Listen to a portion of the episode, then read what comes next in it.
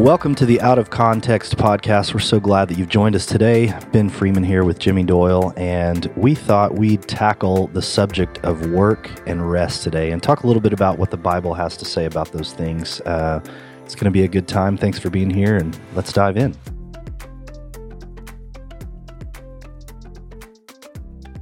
All right, Ben. This is a question I used to ask my students okay. who were seniors in high school. Okay. I'm a, I'm a little beyond that. You're just, a little just beyond by a couple that, of years, though. And um, you know, so I expect a lot more. I expect a lot more. No pressure. Ben, why are you here? Wow. Um, existentially, or how do you mean that? You, this is ex- what's amazing is I did this for like. Eight years, yeah. And it's the same process, and it's happening with you too. You tell me, Ben. You tell me. Why you can start where you want to start. Um, I mean, you could even say, "Why am I doing this podcast?" I mean, I, yeah, that got really deep, really fast. um, See, I'm kind of stumped. Well, I okay. Why am I here? I think, I think I'm here to make the world a better place. Um, and I think I can do that through things that I learned by following the teachings of Jesus. So by trying to imitate who Jesus was and what Jesus did, um, I'm, I, I hopefully alleviate suffering and leave the world in a better place than where I found it when, when I came into it. God, that's really good. That's a lot better than seniors in high school. Yeah. I, I think I'm going to give you a hundred percent on that yes. one. A plus. Yeah. Love it. I think it's one of those things we don't think about very often, yeah. you know, uh, because it is an existential question. It is deep. When I was asking the students those questions, uh, they would be frustrated with me. You know, what do you mean, Mister Doyle? I'd be like, well, why are you here? And they're like, what do you mean? Like, why are we here in this class? I said, sure, let's start there. Why are you in this class? And so it would go to, uh, you know, and this is a student's frame of mind, but I think that a lot of adults feel this way too. Where they, they don't feel in control of their own existence. Yeah. And so, you know, yeah, so why are you in this class? Well, because I have to be. Mm-hmm. Because I have to be in school. Oh, you have to be in school. So, you, so would you rather be doing something else? Yeah, I'd rather be doing something else. And then it would inevitably lead to this kind of like goals in life question. So if, you know, I'd say, um, so if you weren't forced to go to school, would you go to school? Well, you got to go to school. Because if you don't go to school, I was, well, if you don't go to school, what?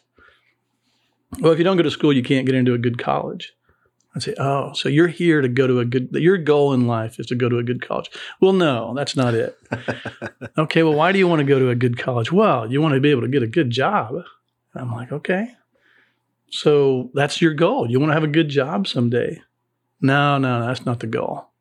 And it, inevitably, it would get to this place where most of the students would be like, no, you want to get a good job so that you can make good money. I was like, oh, so that's it. You want to have a lot of money. That's the goal. Well, no, no, it's not that. And it would typically get to a place where it was like, you want to have money so you can do what you want to do. Mm, yeah. And I'd say, so you can't do what you want to do right now. You know, I'd be, I'm like, that's kind of sad. You're going to spend most of your life pursuing this thing. And in the meantime, you can't do what you want to do. Um, and that, but I would ask them, I was like, so money, that's what, that's your goal. So you can do what you want to do. Why? Why?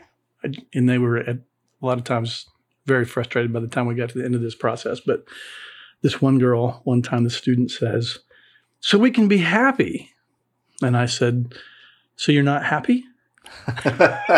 And they're like, she's like, I didn't say that. I was like, well, I'm just asking because it sounds like you're trying to get to this goal of happiness that you don't have right now because you have to be in school, because you have to go to college, because you have to get a job to make the money. Your goal someday is to be happy before you die. That's the way it sounded. And, you know, no, no, no, I'm, I know we have happiness. And I said, well, if you're happy now, then why go through the process? Right. You know, but... You know, and that's kind of a tricky thing for a high school teacher to do when he's dealing with uh, religion classes with students. But I think, you know, from a biblical perspective, this question of, do we have a purpose here?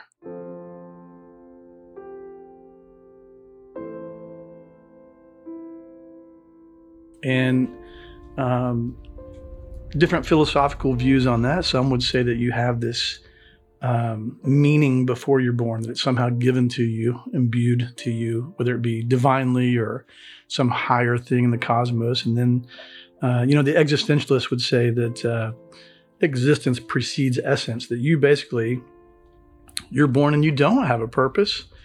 And the, your thing in life is to, if you have a purpose, it's because you decide to have a purpose. Yeah.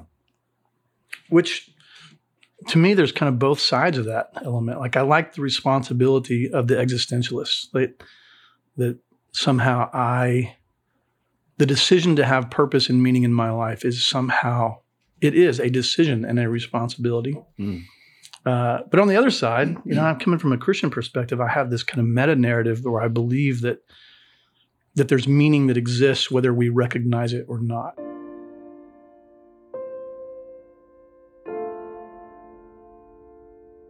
That human existence have a mean, has a meaning whether we see it or choose it. Uh, so, you know, in the previous two episodes, we've talked about a lot of things, but how to interpret Scripture. We've talked about uh, kind of our theological histories and such. And, you know, you and I have had com- conversations about rest and the other things. And I thought it might be good to talk about, does God have a plan? Is there a pre-existent plan? What yeah. would that be? And um, how we can kind of come out of all of that, yeah. out of that context. That's so good. Hopefully it'll be good. I think it's good.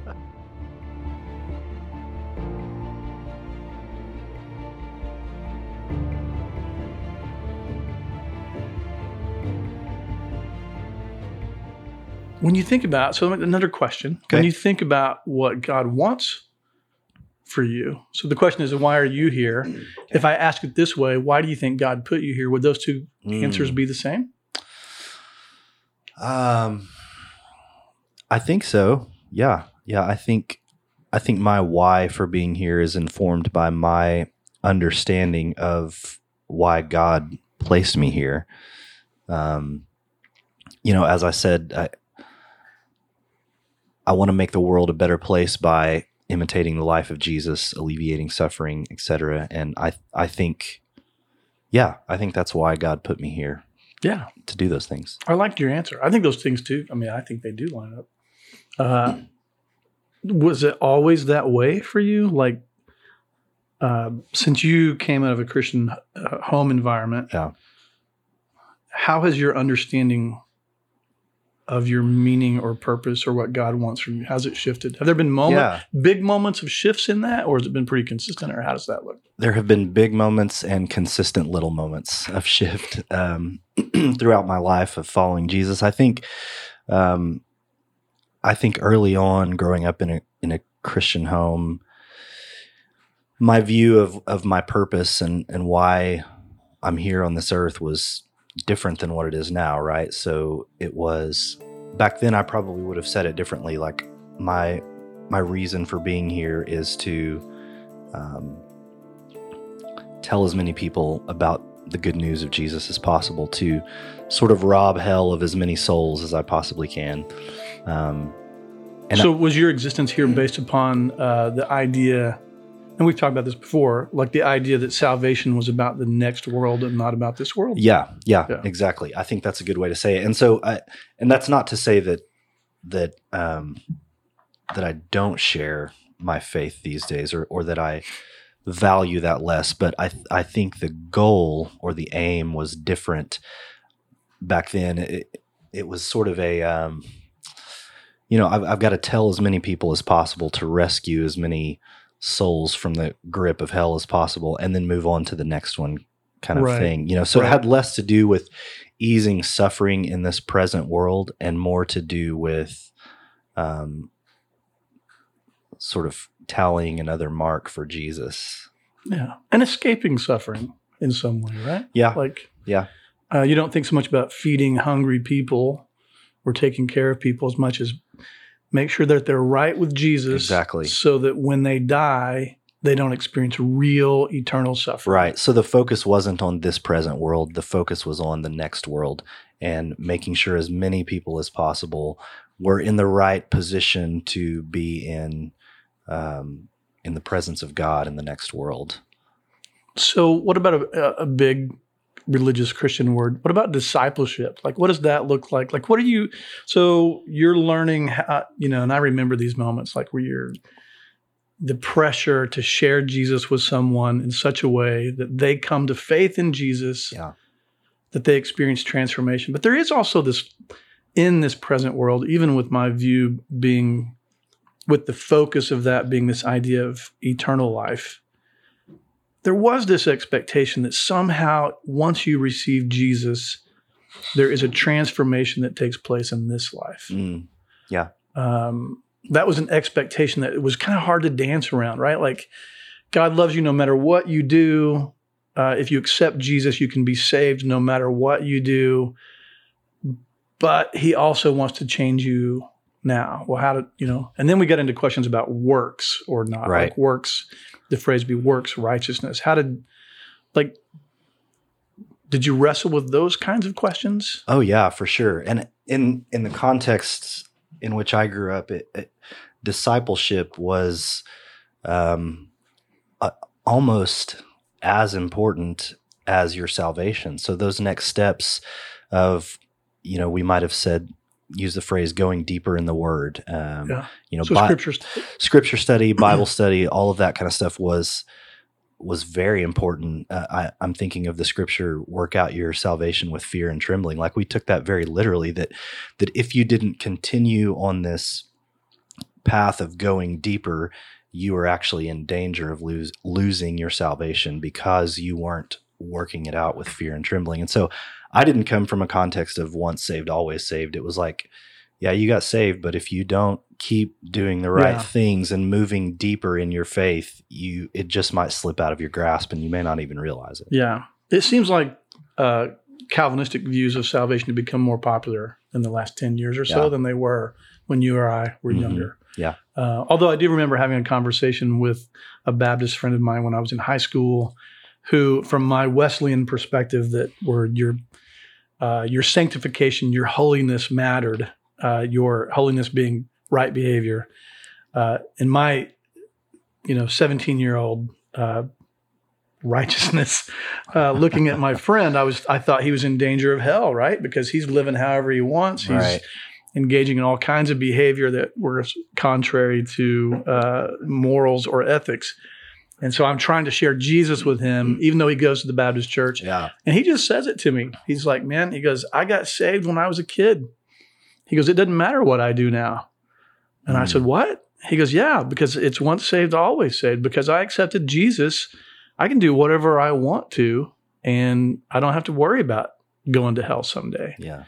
And for me, coming from my perspective, I, I thought, well, how does that even work? Like, you can do whatever you want. That doesn't seem right.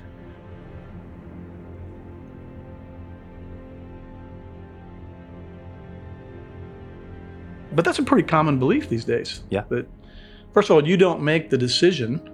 That would be part of that Calvinist thing. Right. Uh, and the other part is if you're saved, you're saved. And if you're not, you're not. And it's yeah. really not in your hands at all. Yeah. So this is where we lose all of the Calvinist listeners. Uh, sorry, guys. Sorry. But I mean, I think there is an appeal to that. I understand that appeal. And I think there's a truth to it, right? That somehow I can't do anything uh, mm. to work out my salvation. Yeah. Um, but with that Calvinist thing, there's also a really low view of humanity. Right. Um, total depravity. Beings, total depravity. So Martin Luther, when he's writing to Erasmus in The Bondage of the Will, uh, he's making the case. They're going back and forth in this debate. He's Luther is making the case uh, for election, that humans don't make that choice for salvation. And he says to Erasmus, he says, uh, are we slaves to sin or not? And he says, we're either slaves to sin, according to Scripture, or we're slaves to Christ. And the thing about a slave is a slave can't choose. And he made, it's kind mm. of a brilliant case. Like, okay, if I'm really a slave to sin and I can't free myself, right? I have to be freed from that by someone else, uh, which is Jesus coming in and purchasing us, basically freeing us. Uh, and then if I'm a slave to Christ, really, I, there's kind of a non-option there. And so Luther yeah. makes his case for election. Uh, Erasmus is arguing against that, but uh, That's kind of the basis, even though Calvin picks up Luther, and that becomes the basis for that kind of election idea. Um, but I think, I mean, I think people want meaning in this world. Yeah. Uh, I think that we pursue meaning in really unhealthy ways. Yep. Um, so why are we here? What does the Bible say about why that why we're here? What is the biblical context? Mm. Um, Genesis chapter one. Okay. God creates humanity, yep. and the scripture says that God creates human beings in his own image and likeness.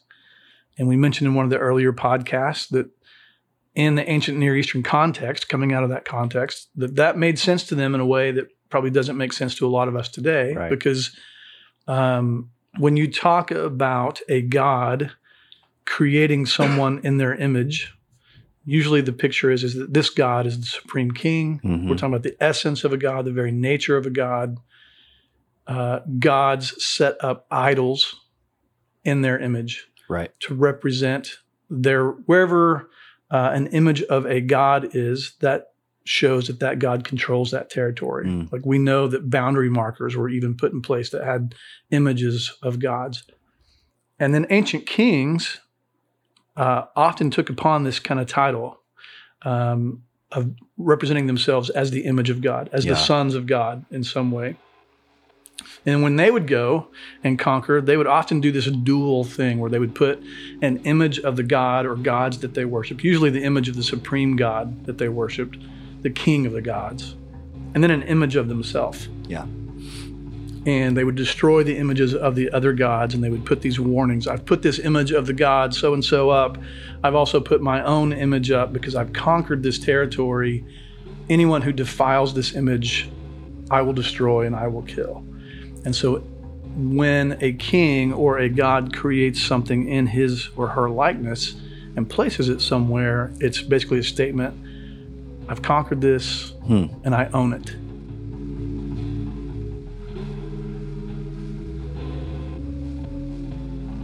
It's to be a representation of their power and their authority and their kingdom. This is the extent of my kingdom, wherever these boundary markers with these images are, and the t- these temples that I put in place, that's that's the place that I rule. And breaking those images is a sign of the of the broken, defeated rule of that king. Right. So, uh, so from the very get-go, you had this thing where God is saying, I want human beings to be in the world, to be my representation here. Yeah.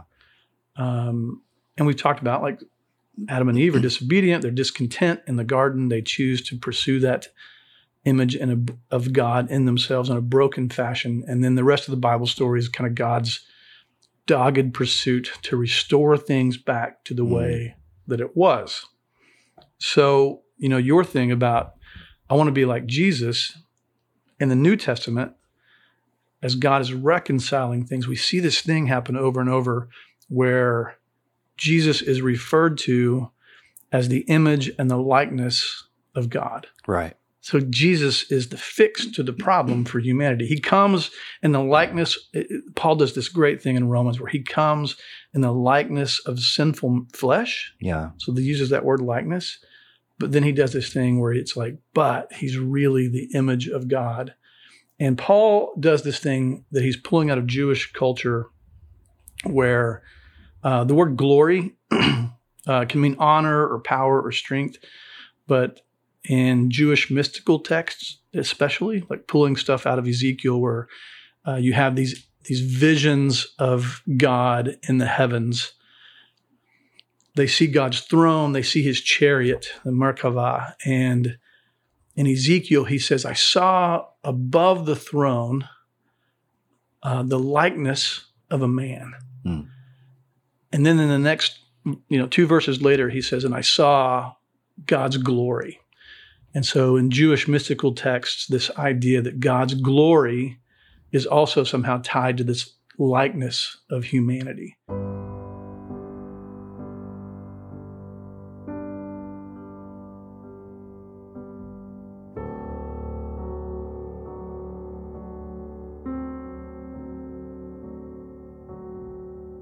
And you see the same thing kind of going on in Daniel, where it's kind of affirmed. I saw one who is like the Son of Man coming on the clouds of right. glory. And I think Paul is pulling on some of that stuff in his writings in the New Testament, where you see in, in Romans chapter one, he says, uh, in terms of this kind of glory and likeness thing, he says they exchanged the glory of God mm-hmm. to worship the likeness of created things. Yeah. And it has this implication that when we reject this glory, this image of God, that it leads to all the brokenness that humanity experiences. Yeah. And so um, he goes on to say in several places, and it kind of depends on how it gets translated. Um, there's a Greek word that is uh, could be to or into. And so we are saved to his glory mm-hmm. is the way it usually gets translated. But it could also be, we have been saved or invited into his glory. And Paul talks about how God is restoring us to be made. Jesus is the likeness of God, and he's restoring us to be made into the likeness of Christ. Yeah. And when you see it, it's all through. So you're going to see it in Romans, First and Second Corinthians, Galatians, Ephesians, Colossians, where Paul is saying this thing over and over, be like God and be like Jesus.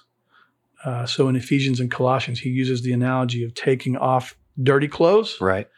Take off your old self, put on the new self made to be like your creator. Yeah. Uh, in the way that, in love, in the way that Jesus loved and that type of thing. So that kind of fits your, you know, why are you here? Yeah. It's to be like Jesus. So I gave the right answer is what you're saying. Ben is the best student I have ever had. If any former students are listening, and I know that there's at least one, if you'd have been more like Ben, who knows? You might have got a better grade. In yes. Yeah. I would not have given that same answer when I was seventeen, but I'm glad I got it right but, today. But what's the problem with all that, Ben? Yeah. Like I'm saying to you, hey, you're supposed to be like Jesus. Right. Is yeah. there a kink in that? Um. Well, the first thing that comes to mind, as you were talking about stepping into that glory that Paul is calling us into, is what does that mean? How do I do that? Yeah. What does that look like? I was hoping you would give us the answers to that. Oh. Yeah, I think that's a good question. What does that look like? And I mean, what if going back to the garden, yeah. Adam and Eve, the man and woman, they had a wrong image, apparently, mm. of what the glory of God looked like. Right. And they did exchange the glory of God for something else. Yeah. Like, what if we're just not, what if we really don't, whatever God had planned for us or has planned for us, what if we really just don't want it mm. in some ways, or are incapable of seeing it? Or maybe we think it's more than what it, I've wondered, maybe we think it's more than what it is. Yeah. Uh, we want something more than the life that we have. Yeah. We are discontented creatures, which we've talked about before. My yeah. Having worked as a, a youth pastor and a teacher and having children of my own, it's amazing how discontentment is a part of the human experience yep. way early. Yeah. Um, and it gets to some really dark places in terms of everyday dark places where uh, girls look in the mirror and they just want to be someone else. Yeah. They want to look like someone else. They want to have a different body than they do. They want different relationships and that discontentment. Yeah. And guys, I think, do the same thing. And it's not just children. It's not just students. It's adults. Yeah. We keep pursuing these. We're always hungering for something other than what we have. And maybe that's the real brokenness uh, that we have.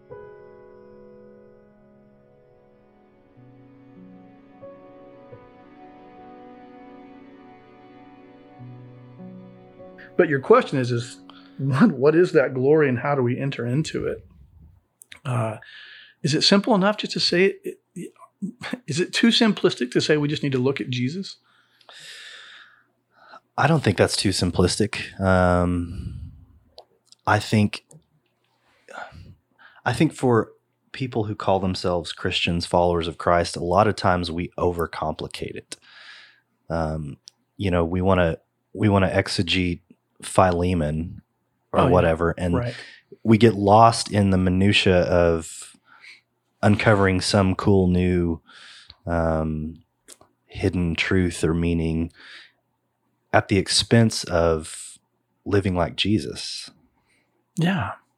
Or I think, I think my problem is I've always wanted to do something great. Mm, yeah. Right? Like that somehow I'm supposed to do something really big and not yet having done that. Yeah.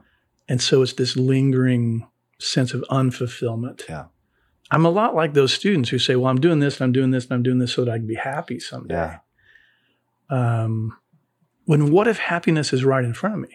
Yeah. What if the glory of God, me being in the image of God, is possible right here, right now? Yeah.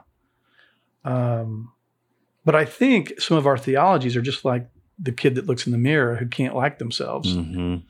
Because if you have this view of humanity that says, well, that's just not possible. Human beings on this side of death, human beings are just kind of worthless. Yeah. And the only worth that we have is the fact that God, by his infinite grace, has given us some kind of worth that we as mere worms don't deserve. Right? Right. Uh, or this notion, uh, you hear this, you know, we say this a lot. Well, what do you expect? You know, I'm only human. Right. As if there's just some basic flaw in being mm. human that has not been corrected yet. Mm. Um, but what if the incarnation, what if the idea of God entering in to be in the likeness of sinful flesh, yeah. taking on the image of humanity, what if it's God's affirmation that humanity is actually a good thing? Hmm. Right? Yeah. If we didn't lose all the Calvinists before now, we've lost them now. You made a pretty good argument for total depravity about two minutes ago, though, so it, we, we might have a few hanging on. Well, I, I'm going to put it this way, like uh, total tragedy. Mm. What is it? I mean, wouldn't it be, isn't it tragic? I'll tell you what's tragic. Um, to just to make this personal, and hopefully they don't get upset with me for this, like talking about the girls looking in the mirror and not liking them. I'm talking about my daughters. Yeah. I'm talking about my wife. Yeah. I'm talking about myself. Yeah. But for me, it's easy to see my daughters, who I think are just beautiful and incredible and gifted and talented, and I just want them to be okay with themselves. Yeah. When they look in the mirror and they can't be okay with themselves, uh, I don't think of that in terms of depravity. Like, well, look at these sinners, right? Not being able to, God, you know, get it together. I think, man, I wish they wouldn't miss how great they actually mm. are. Yeah. Um. What if God is kind of saying to us, look, the reason you have all these problems and you're not kind of lining up with what I intended for you is because you really don't realize how great you already are. Wow. What's the problem with that? Tell me where I'm wrong, Ben. I can't find anything wrong in that. That's, it sounds that's great. great. No, I'll be on Oprah's book club because I have to write a book first, I guess. But I think, I really think that we miss an element of Scripture that's there from the very beginning. It's throughout the Scripture. It's not in denial of our brokenness. What makes our brokenness so bad is how great we really potentially are. Yeah. So when human beings are building the Tower of Babel, and there's this comic scene where God has to come down to see this tower that they're building, right? And he's kind of assessing everything, he makes this statement. You know, if they put their minds to it, if they come together to do something, nothing that they want to do will be impossible for yeah. them. And he's talking about sinful people, broken people, mm-hmm. and God's view of humanity seems to be extremely high. Yeah. And when I think about things that we're doing today, like with D N A and the things that we're, we're going to be able to solve problems that have, diseases that have plagued humanity our entire existence, we're going to solve through science. Yeah. And it's pretty incredible. We're breaking apart the codes of life. Yeah. And to me, that kind of lines up with how fantastic we can be. Now, it could go off into these potentials, right. some dark directions, because if you get people who are discontent mm-hmm. with who they're meant to be in God's image, it can turn into things where they keep, they continue to try to pursue things with that. But Um, if we're made to be like Jesus, then, and God really embraces humanity, and God really, according to Colossians, took pleasure to be in Jesus in this world, then maybe there's an element of whatever happens in the next life, I get to experience what God intended for me in this life. Yeah. And that can be full of wholeness and brokenness that um, maybe I need to learn to be kind of content in some things. So when you go back to the story of Genesis one and two and three and four, the kind of the beginning of the story of humanity, God creates Adam in his image, humanity in God's image to be like Adam. That image is pursued wrongly. God doesn't let what's, you know, we talked about this, I think, in episode one or two, like even after they're disobedient, it's not like, well, God, God doesn't go, well, they really messed it up and now the image is completely gone. Right. He says, actually, now they're, yeah, now they're more like us. Like even in our brokenness, somehow God has made it that we become more like God. Huh. He seems to have this attachment to this goal that our very nature is to be like him. But he puts Adam in the garden to work and to rest. Yeah. And I think if we're going to look at what it means to be in the image of God, then it must be this thing where we have this balance of work and rest. Yeah. Um, which I think can put into place this idea of, okay, once you once you kind of have received Jesus, you understand that Jesus is the correction to the broken image of God, and you begin to model your life, then there's this, I think it makes sense of works. Like, how does good works fit into the Christian life? What are, is it just something that we do until we die just because, or is it something else? And I think it could be that when we're engaging in good works, that's us being what God created us to be. Yeah. In Ephesians chapter two, Paul says, you know, we're not saved by works, um, and we can't fathom all the wonderful things that God's going to pour out on us, even now and on into the future, into eternity. It's by his grace that we've been saved, not by works, so that nobody can brag about it. Right. But then he tags on this little thing to make, it's good that he tags this on because he says, but we were created in Christ Jesus uh, to do good works that God planned beforehand that we would do. Yeah. Um, and the word for like, we are God's workmanship. We are his poema, um, which is like a, a, a work of craft or a work of art. It's where we ultimately get our word for poem. Mm. Didn't mean that then, but um, God meant for us to be engaged in lives of doing good things. Uh, and then we see in Acts chapter ten that Jesus was anointed by God with the Holy Spirit. So God's revelatory, life-giving power part. He was anointed by God with the Holy Spirit. And he went around doing good and setting people free from the works of the devil. So I think the kind of life that I'm supposed to be experiencing here is this thing where God is speaking to me. I'm looking at the model of Jesus, who was apparently content to live most of his life up in Galilee in obscurity. Yeah. Which is a pretty significant thing, right? Like, yeah. um, and to die a shameful death and give his life. He didn't come in and conquer. He didn't, the truth is that Jesus didn't do any great thing. You know, he did miracles, but as far as like, if it hadn't been for the resurrection and the proclamation of his life afterwards, we probably wouldn't even know who Jesus right. was.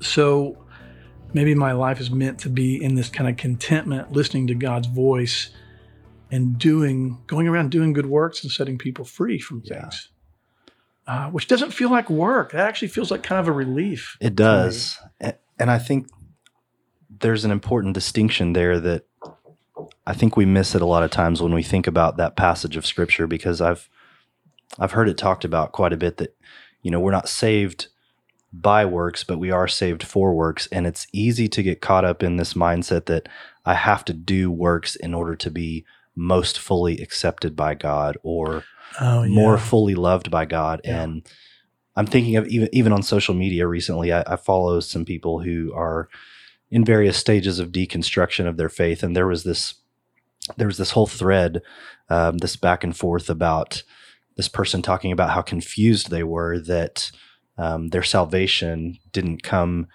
by works, but if they didn't do works, then they felt like they weren't saved. And But but I think the distinction that we need to remember, and what I'm hearing you saying, and correct me if I'm wrong, is that by doing the works that God has created for us to do, we become more fully human. Yeah. So our experience here becomes more full, more fulfilling, more enjoyable, more creative, and to uh, use the term what it's supposed to be. Yeah. Right. Which yeah. is not real non-existentialist way to, to right. say that, because it, there's this notion in the scripture that we are supposed to be some way, and that can be put on us in some kind of moral obligation sense. Like, if I'm not that way, then that does mean that God doesn't really like me. Right. He has to like me because he's God, but he doesn't really like me. And um, and it and my my eternal self is in danger because of those things. I mean, you can put it that way, yeah. this pre-existing notion. But it could also be that God, we mentioned this in an earlier episode, God is still creating us to be yeah. in his image. Um, that... I'm on this journey that really God is kind of, we're on this journey. We're, you know, the New Testament says that we are co-workers with God. Mm-hmm. What an amazing idea. Yeah. That somehow I'm participating with God in this restoration, not only of creation outside of me, but this restoration of myself into the image and glory of God. Um, and again, it's this high view of humanity where God enters in and says, man, I, I'm committed to this thing. Are you committed to this thing? Yeah. And and the moments that you're not committed, God says, I'm okay, I'm in this for the long haul. Um, you know, the scripture doesn't say much about the afterlife, and the things that it does say are kind of confusing. Right. But what, I, I like C S Lewis's picture in The Great Divorce, where after we die, this development continues on. We mm. continue to be, you know, in Paul's words, from glory to glory. Yeah. Uh, growing in this image of God, this transformation that's going on. So this stage of the journey uh, is one stage, and then another stage is going to start. And apparently it's going to be way better yeah. um, in some ways. But um, yeah, what if it's not an end goal thing that I'm after? Mm. What if it's in this moment, how is God transforming me to be in his image and to experience what we're going to use this word glory yeah. that he has for us? Um, that I don't have to wait for something. And when I'm sharing Jesus with people, it's not so that when they die, they go to heaven. Yeah. It's, hey, you're looking for meaning in life?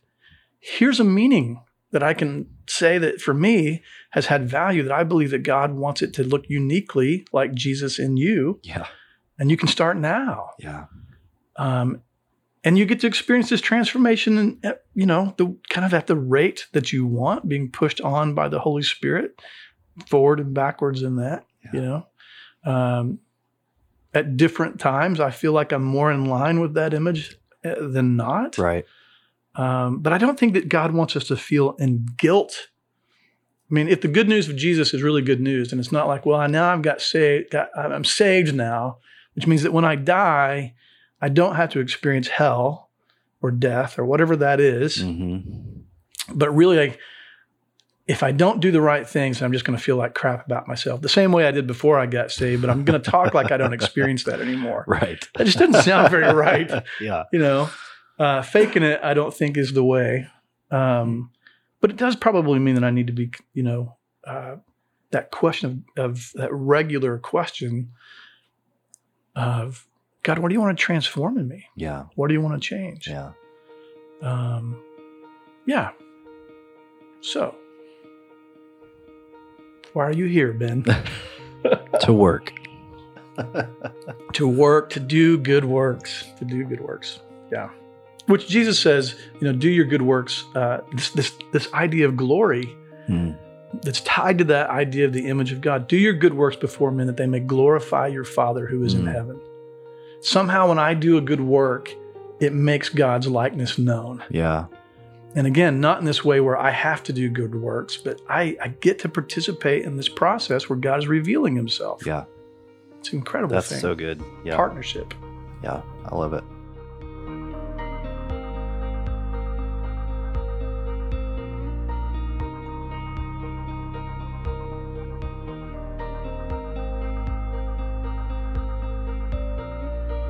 And so the other part of that, God put Adam in the garden to take care of the garden and to serve and protect it. And Jesus says when he comes and he's talking to his disciples, and they all want to, juxt- you know, they're all trying to hustle for position in the kingdom. Yeah. Can I sit at your right hand and your left? Can we have the top seats? And Jesus is like, no, that's not what we're about. Uh, if you want to be the greatest in the kingdom, then go and become a waiter of tables. Yeah. You know, go become a diakonos, a servant. And he says, the world works this way, where everybody's hustling for position. That's the work of the world. You're always hustling for position, positioning yourself, um, self-interested work. And Jesus says, it's not that way with you. Because the Son of Man didn't come to be served, but to serve and to give his life as a ransom for others. And so there's this self, if we're going to be like God, there's this uh, healthy way of being self-giving and serving where you don't lose your identity. Yeah. Your identity is still not in your self-giving and sacrifice. It's mm. in this, your identity is based in God. Uh, so work is different. And Jesus says, uh, if anybody would come after me, uh, they must take up their cross. Which, you know, take up your means of execution, which sounds like a, it's a pretty weighty thing to say. Yeah. But that same Jesus says, all of you who are weary and you're tired, come to me because my burden is good and it's light. My yoke is light. Like there's this idea that even in the things that God calls us to, this self-giving, this servant thing, that it, it is less of a burden than the work of the world mm. and that there's rest, that work and rest aspect into what God planned for us, yeah. I think is there. Yeah. I have a really hard time with the rest side of things. You're a workaholic. Yeah, I, yeah, I am. And um, not even necessarily with, you know, the, the thing I do that pays the bills, but I, I think there's this addiction to just always producing and being busy and being connected and um, having my phone in front of me so that I don't miss anything that's going on in the world. Um, Which is an interesting thing to say. I mean, I, I was just thinking, uh, the first part of what you said, I was wondering, like, do we work so hard in order to be distracted? And then you said the wow. thing about the phone in front of you because you want to have the phone so you don't miss the things that are happening in the world. And you get this picture of someone who's looking at their phone and missing all the things that yeah. are going on around them. Yeah. Yeah. It's a distraction from, well, from life and also from rest. Yeah. I think, um, yeah, rest is a hard one. Why do you think that is?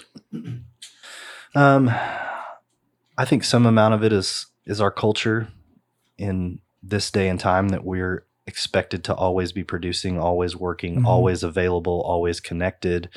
Um, and, and there's also this aspect of competition and trying to outwork the neighbors so that we can keep up with, mm-hmm. with what our neighbors are doing. Um, right. We mow the yard, put the grass in a bag to throw away, and then pay someone to come fertilize the yard that the grass that would have fallen would have done naturally. Right. Because we want to make sure that things look, you know, even our, even the things that look nice and restful take a lot of work yeah. to get there. Yeah.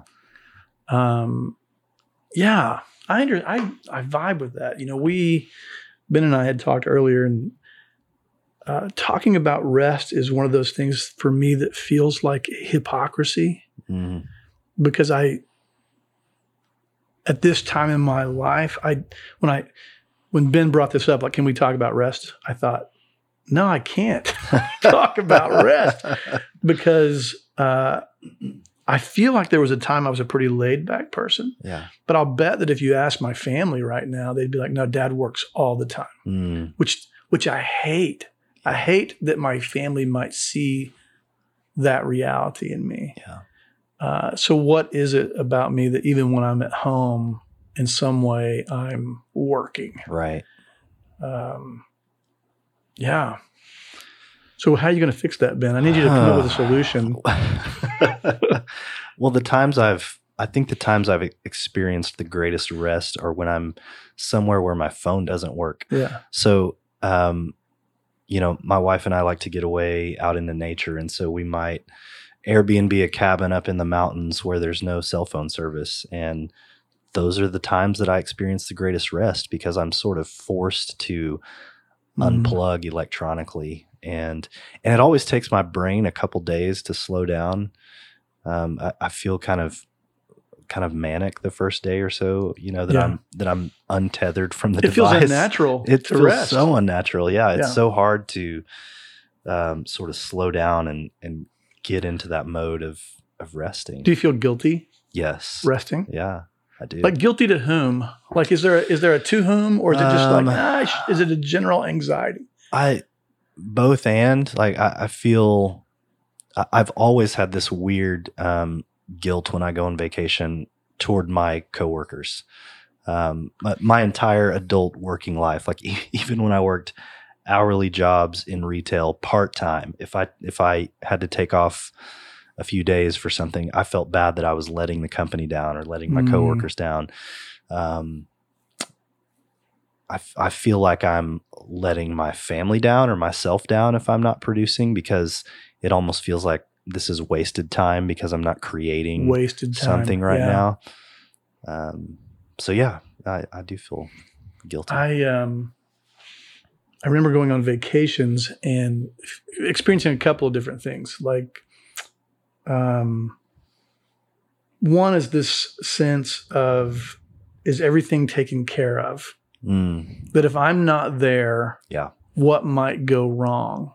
Which speaks to me about my own uh, making myself too central yeah. to things, making me the center of whatever it is that's going to be happening while I'm gone, even while I'm gone, that somehow it can't function without me. Yeah.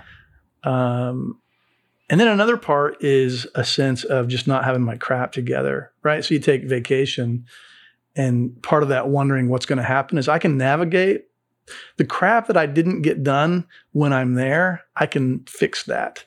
But when I'm not there, I can't fix it. So still self-focused, still yeah. making myself and my own capabilities uh, the center of things. And the rabbis said that uh, this is an ancient problem. The rabbis said that basically, uh, you know, God's commandment to take a day of rest shows that we trust that God will keep the world moving without us. Mm. That That's we, good. right? That we, he doesn't need us, and the world doesn't need us to be doing something all the time. Yeah. And God even rests. So if we're going to be in the image of God, uh, that, I don't know how that worked. Uh, you know, I don't think that God really took a twenty-four day off, but there's this notion that God rested. He created something and then he sat back. Yeah. And if God's able to do that, and I'm supposed to be like God, then I certainly should be able to do that. But the other part is, is for me to step back once a week, the Sabbath idea, and just go, no, it's all going to go on without me, and yeah. I'm going to rest. That's good. I really resonate with that, because I think I think some amount of that guilt that I was describing comes from a place of thinking, like, how are they going to do it without me? Yeah, right. And that's really, like you said, it's self-focused, and um, and it's really thinking of myself way more highly than I should. right. Like, right. Things are going to be okay without me. Which is, maybe that's the problem. We actually, maybe there's a part of that, Ben, where we d- really don't want things to be right. okay without I think us. so, yeah. Uh, you know, we what need if, to be needed. What if it actually went better when I wasn't there? right? right, yeah. Oh, while you've been gone, things got better. Yeah, um, yeah. So we kind of make ourselves the center of that story. Um, but I think, you know, God has these commandments in the Old Testament, in the scripture, that are, some of them were capital offenses. Mm. And I don't understand all of them. I mean, you know, the scripture says that if a, if a son dishonors his mother and father, that his mother and father should stone him to death. Yeah. I don't really know how that works.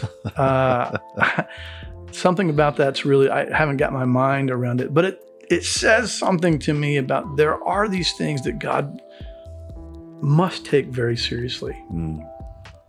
And one of the ten commandments, the first of those six hundred thirteen, those first ten of the six hundred thirteen commandments, one of those is take a day off. Yeah. Which, wait, I was talking to a group of friends last night. What a great commandment that God would say, hey, once a week, rest. And hey, once, by the way, every seventh year, take the whole year off. Like, our whole idea of a sabbatical comes out of the, the idea of Scripture. And for us, we have this notion of, oh, people who take sabbaticals, what are you going to do in that year that you take off? Yeah. And, and boy, you must have a nice boss that would give you a, a sabbatical. But in the Old Testament, we have this thing where God says, take a whole year off. Once a week, take a day off. Every seventh year, and then every fiftieth year, forty-ninth to fiftieth year, take another whole year off. Like, these cycles of years being taken off. And and what God says is, this is for everybody. Give you and your servants and even your animals, and in those sabbatical years, the whole land gets to rest. Yeah. And so they don't ask this question, but God responds to the question that's in everybody's mind. If we take a whole year off in an agricultural society, where do we get the food to live on? Right. And God says, if you'll do this, I'll give you enough food to live on, that you'll have enough food stored up in that seventh year. Just trust me in this. Uh, it's a pretty amazing cycle in our produce work right. society, where uh, in our social dynamics, there are people who are like, you know, people should work all the time, and yeah. and we shouldn't give them any kind of breaks and that yeah. type of thing. Uh, the God of the Bible says, hey, for those of you who were slaves in Egypt for four hundred years, one of the first things I'm going to say to you is take time off and rest. Yeah. And and then he puts this thing on it where he's like, and if you don't rest, we're going to kill you. Right? Which sounds like a really heavy thing, but how important must it be for God to say, uh, keep the Sabbath, keep it holy, set yeah. it apart, uh, do no work. And if anybody violates this commandment, then they should be stoned to death. Yeah. Um, he... apparently meant for that to be taken pretty seriously. Why do you, why do you think he meant that to be taken so seriously? Like, what's the implication of, if you don't keep this, uh, you're going to be put to death? Why do you think that is? Maybe, I mean, I think we, we know this already. If you uh, go to medical journals, uh, we're overworked. Yeah. We're stressed out. The things that kill us in our society um, are things like gluttony, that's one thing. Right. But another thing is just heart disease from stress and work. And we know that not getting enough sleep leads to more cancer. Yeah. Not letting the body uh, have its time down leads to heart disease and all kinds of issues. So I think there is this, maybe this one element where God is saying, um, you were made to be like me, mm-hmm. and I even I take a day off. And if you don't line up with that, it's going to kill you. Yeah. It's it is a capital offense, whether you're stoned to death or not. Not resting is going to come around on you. Yeah.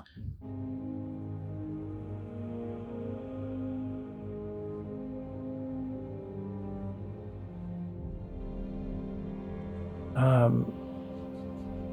So you know, part of this, you know, going back to that depravity idea. This discontent. I'm not even content with rest. God tells me to rest. I'm like, oh, I can't rest.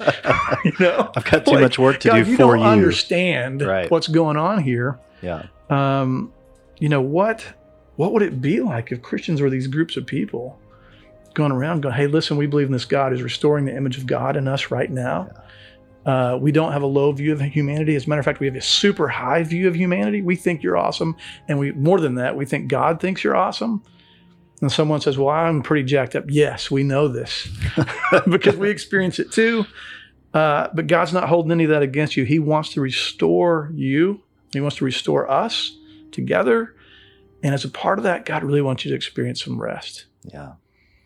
And uh, and then what if we helped each other rest, right? Instead of it being like this individual salvation where, Ben, you better figure out how you're going to rest. Right. I'm going to figure out how I'm going to rest, and we'll just carry that, and we'll get together and talk about how we're failing at resting. Yeah.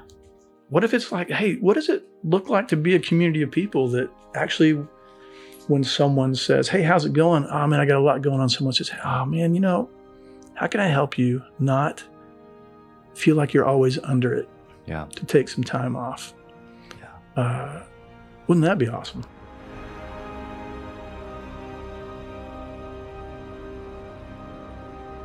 Yeah, that would be.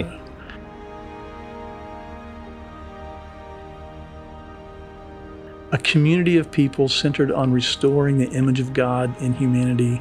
That is a really healthy balance of good works, yeah, doing good in the world, and resting. Yeah.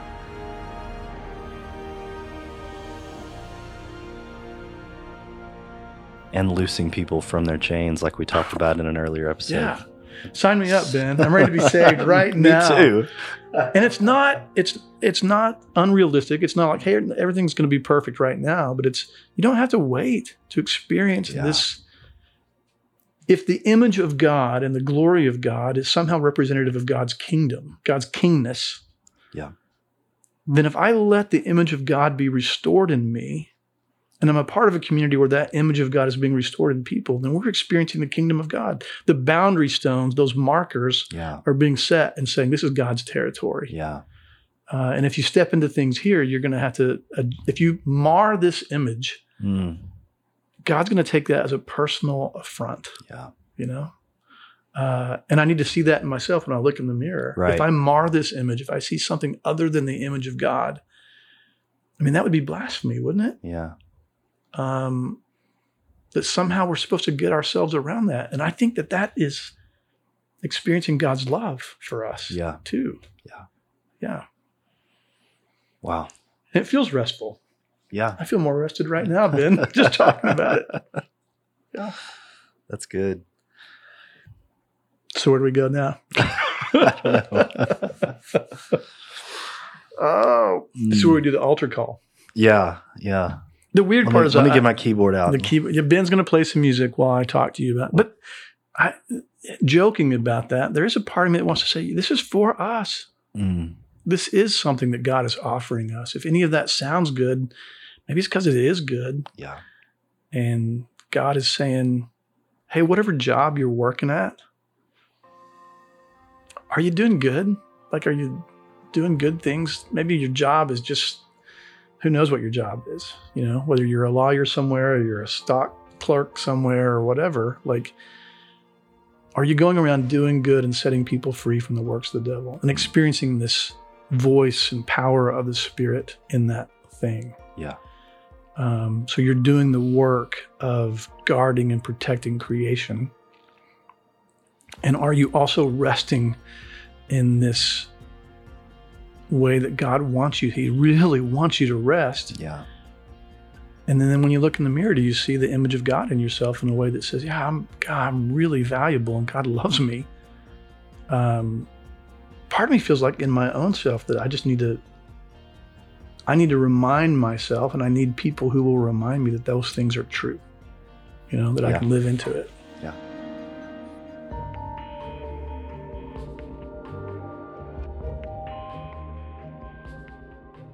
Well, thanks again for listening today. We're so glad that you've joined us on the Out of Context podcast. And as always, if you do us a favor and whatever platform you're listening to this on, if you could give it a like, if that's an option, leave a comment for us, a suggestion of maybe topics you'd like to hear in future episodes, and just share it with your friends. You can share the link on social media.